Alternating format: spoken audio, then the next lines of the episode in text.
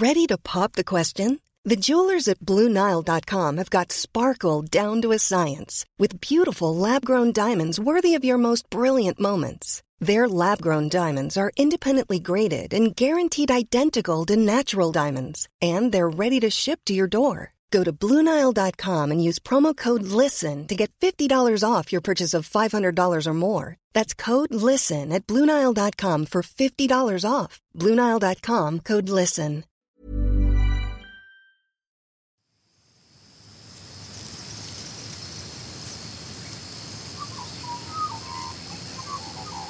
The producers of this podcast recognise the traditional owners of the land on which it's recorded.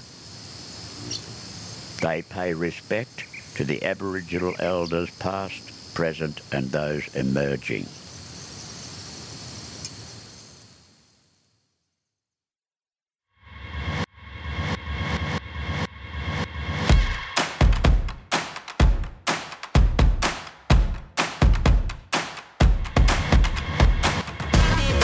Teenager. Teenager. Mean. Mean, mean, mean. Teenager, teenager. Teenager. Hello, everyone out there. I'm Madeline West. How are you this fine morning, afternoon, whatever time of day you find yourself in? I'm here today with the gorgeous Angela Murray. How are you? Slightly less gorgeous than usual in my sweaty tennis clothes. Oh, yeah, how's this? Talk about disrespect. She rocks up for our recording wearing her sweaty exercise gear, having just played tennis. Not on purpose. Totally forgot it. But Why did you forget it? my first story of why I forgot it that I told myself this morning was I forgot it because my kids don't carry their own stuff and I have to do everything. All the kids are at school with their school bags and their lunches and everything they could possibly require. And they didn't even have to carry any of it to the car.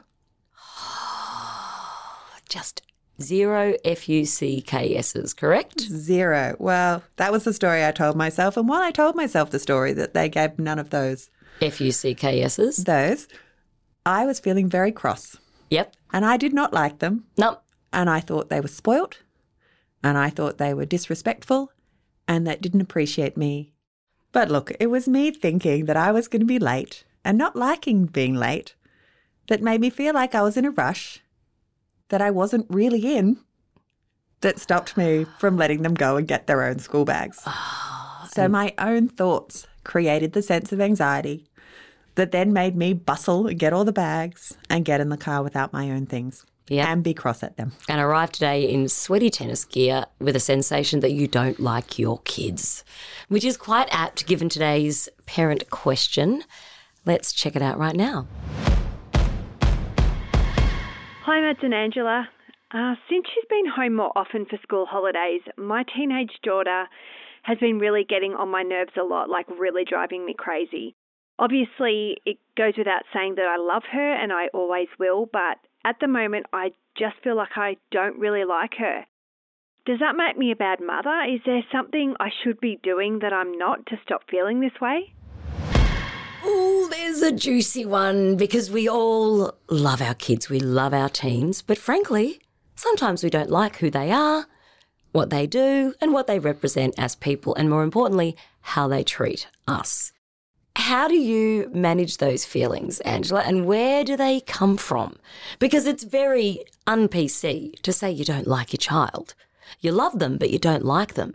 That's that's unacceptable in the modern paradigm of what parenting is and should be.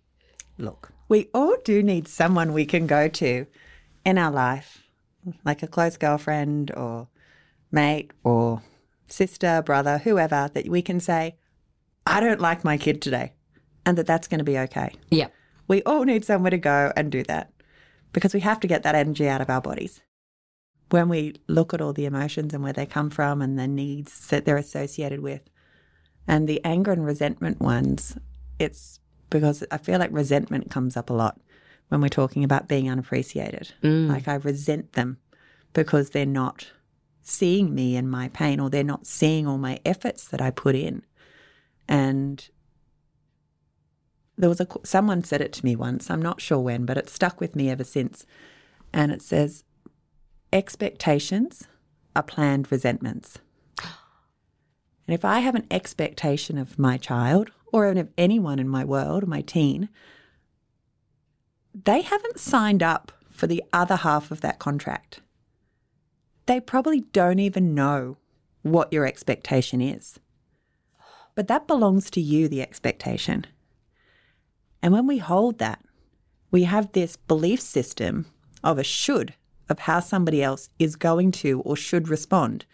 And needless to say, they're in their own world with their own belief sets, with their own feelings and their own thoughts, and they're responding and behaving in the context of those, not ah. yours.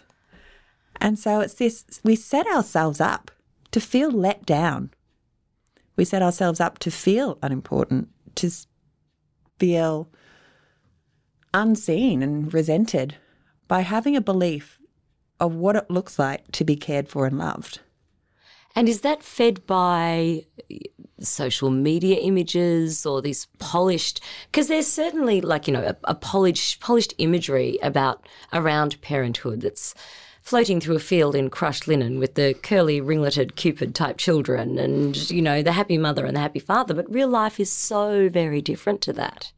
So are we still marrying our expectations to stereotypes that don't necessarily apply to our own, our own lives or are quite alien to each of our individual lives.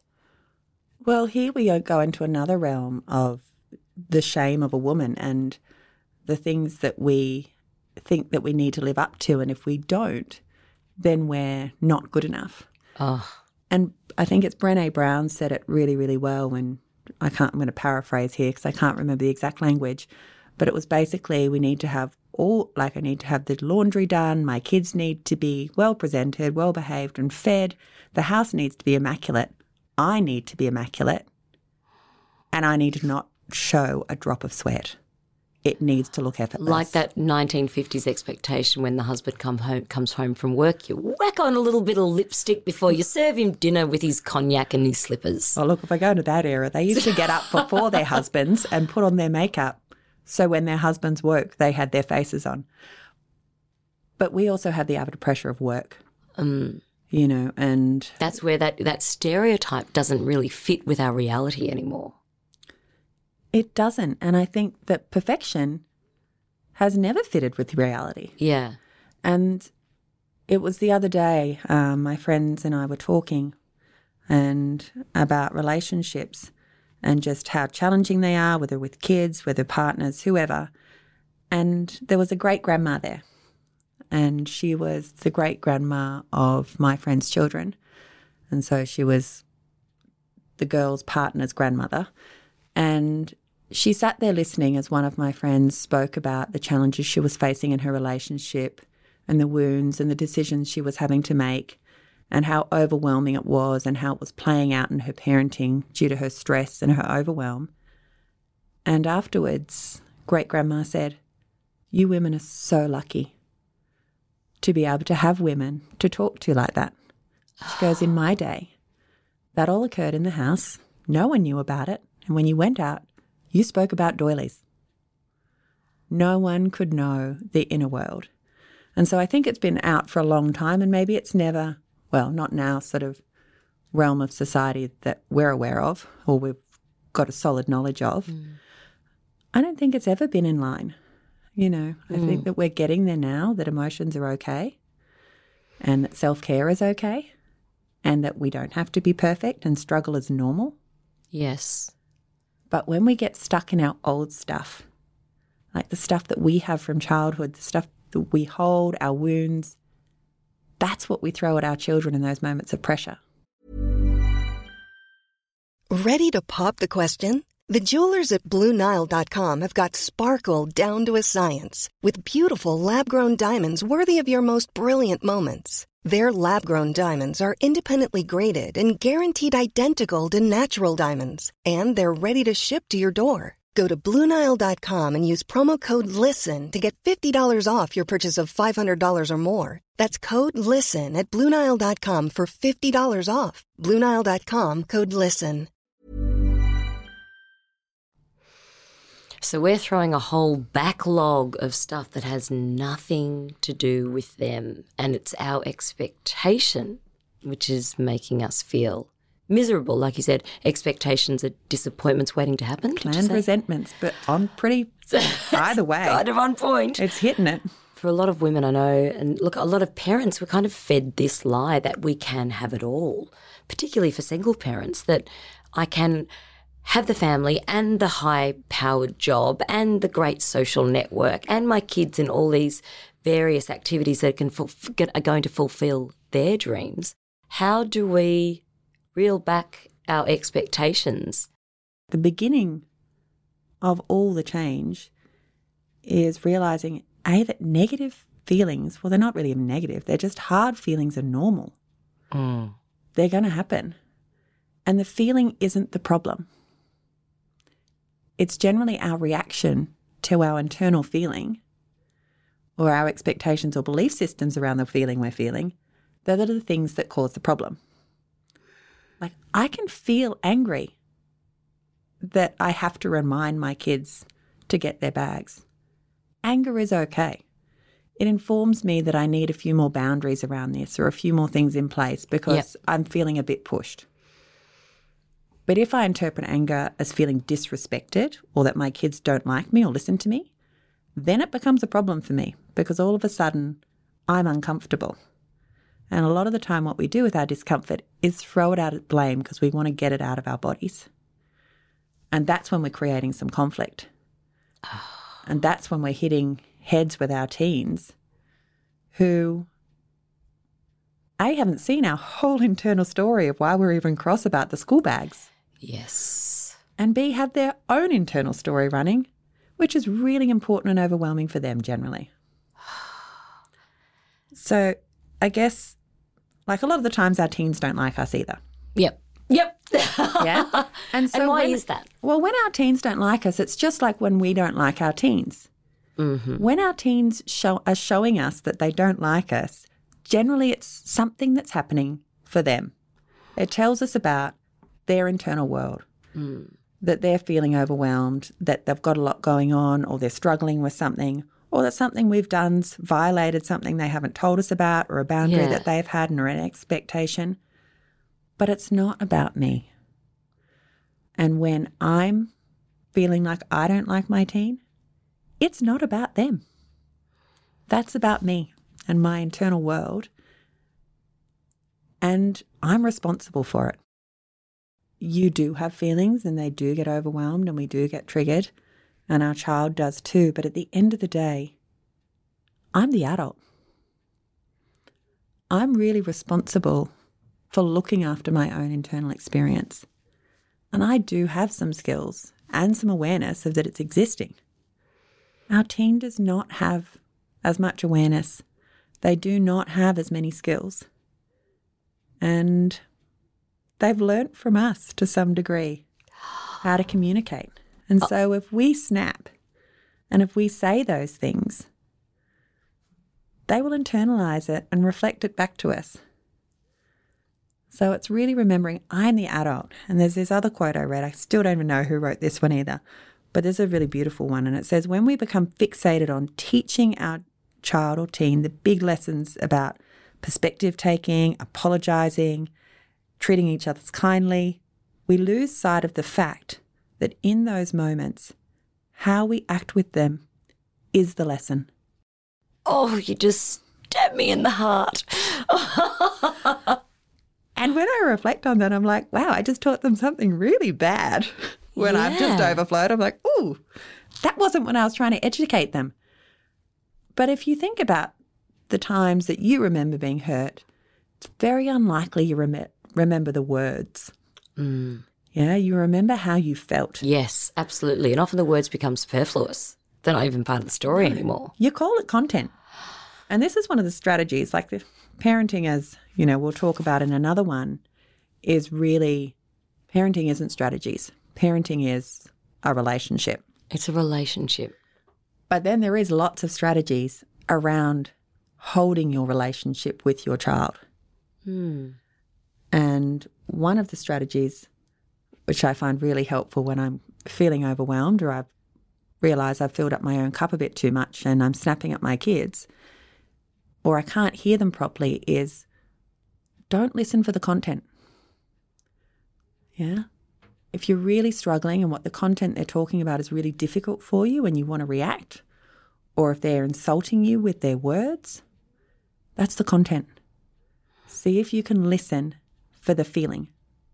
Oh, It really helps you drop into a different part, the part that doesn't want to fight back, the part that doesn't want to win, mm. because there's no winning. The whole point of communicating is to get to know each other better. And if we connect with the content and argue and want to win, what we are doing are protecting ourselves or defending. And what we want to do is understand what's happening for our teen yeah, empathy and trust. empathy and trust, loyalty and safety. When you said you were mum before, for me, the word mum or even dad, like you just want the parent, you're home. That's what you are. You want to be the place that's home. Yeah. You may not get to do all the fun stuff. You may not to get treated the best, but that's where they can be Safe, stable, and constant. Yeah, and when kids are choosing between two fundamental needs, one being attachment and one being authenticity, hmm. and if they're authentic, we reject them. If they're authentic, we feel criticized and we make it personal. They're going to then have to abandon their authenticity in order to either maintain attachment or they'll, tr- they'll separate. So it's like we sort of need to respect their authenticity by allowing their feelings to be there. Yeah. Yeah. And remembering that pretty much whatever our teen does, or anyone really, is it's not personal. And if we can remember that, we can actually hear them.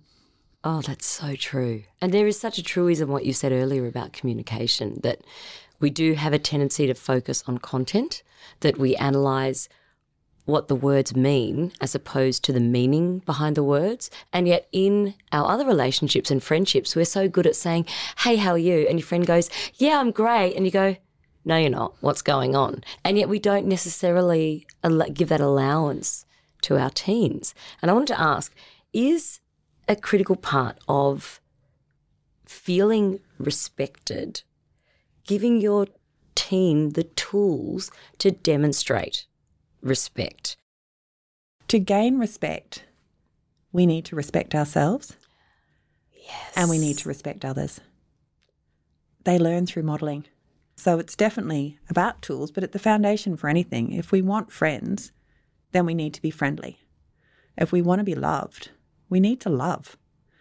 And if we want to be respected, we need to respect who they are, their feelings, and how they are from a really self responsible and self compassionate position. Which is when I say it in that voice, I make it sound easy and I acknowledge that that would be really frustrating. But at no point am I saying that this is easy. Mm. And at no point am I saying that you need to be perfect. It's about intent. It's about just wanting to improve your understanding of self so that you can better hear and understand your child. Yep. Because if you can hear and understand your child, you won't dislike them anymore. Because it won't be about you anymore. So you won't be hurt. You won't be insulted. Like my kid said to me this morning, I hate you, mum, or I don't love you, mum. And I'm like, that's okay because I still love you. And I get that it's Monday morning. it's like, I hate the universe too today Yeah, So it's empathy, morning. empathy is key in acknowledging that often their response has nothing to do with you. Yeah, really picture them in a bubble. They've all got bubbles around them. Every, we all do. One big bubble around them. In that bubble are their thoughts and their feelings, and all we get to see is their behavior. And so if we acknowledge there's a big bubble and out of that bubble comes some hideous behavior, it's like, whoa, what is happening in that bubble? You know, that's a So really look deeper instead of immediately going, it's about me. Yeah, and that's what the bubble's about. I've got one over here. They've got one over there. Yeah. So that's in theirs. So that's about them. Huh, I can feel relaxed now because it doesn't mean I'm a bad mum. We'll be back next week with more Meanagers, but you can keep the conversation going by joining us on Instagram. We're Meanagers Podcast. You'll find a link in the show notes and in our bio to help you leave a voice message about your Meanager troubles so you can be part of the show.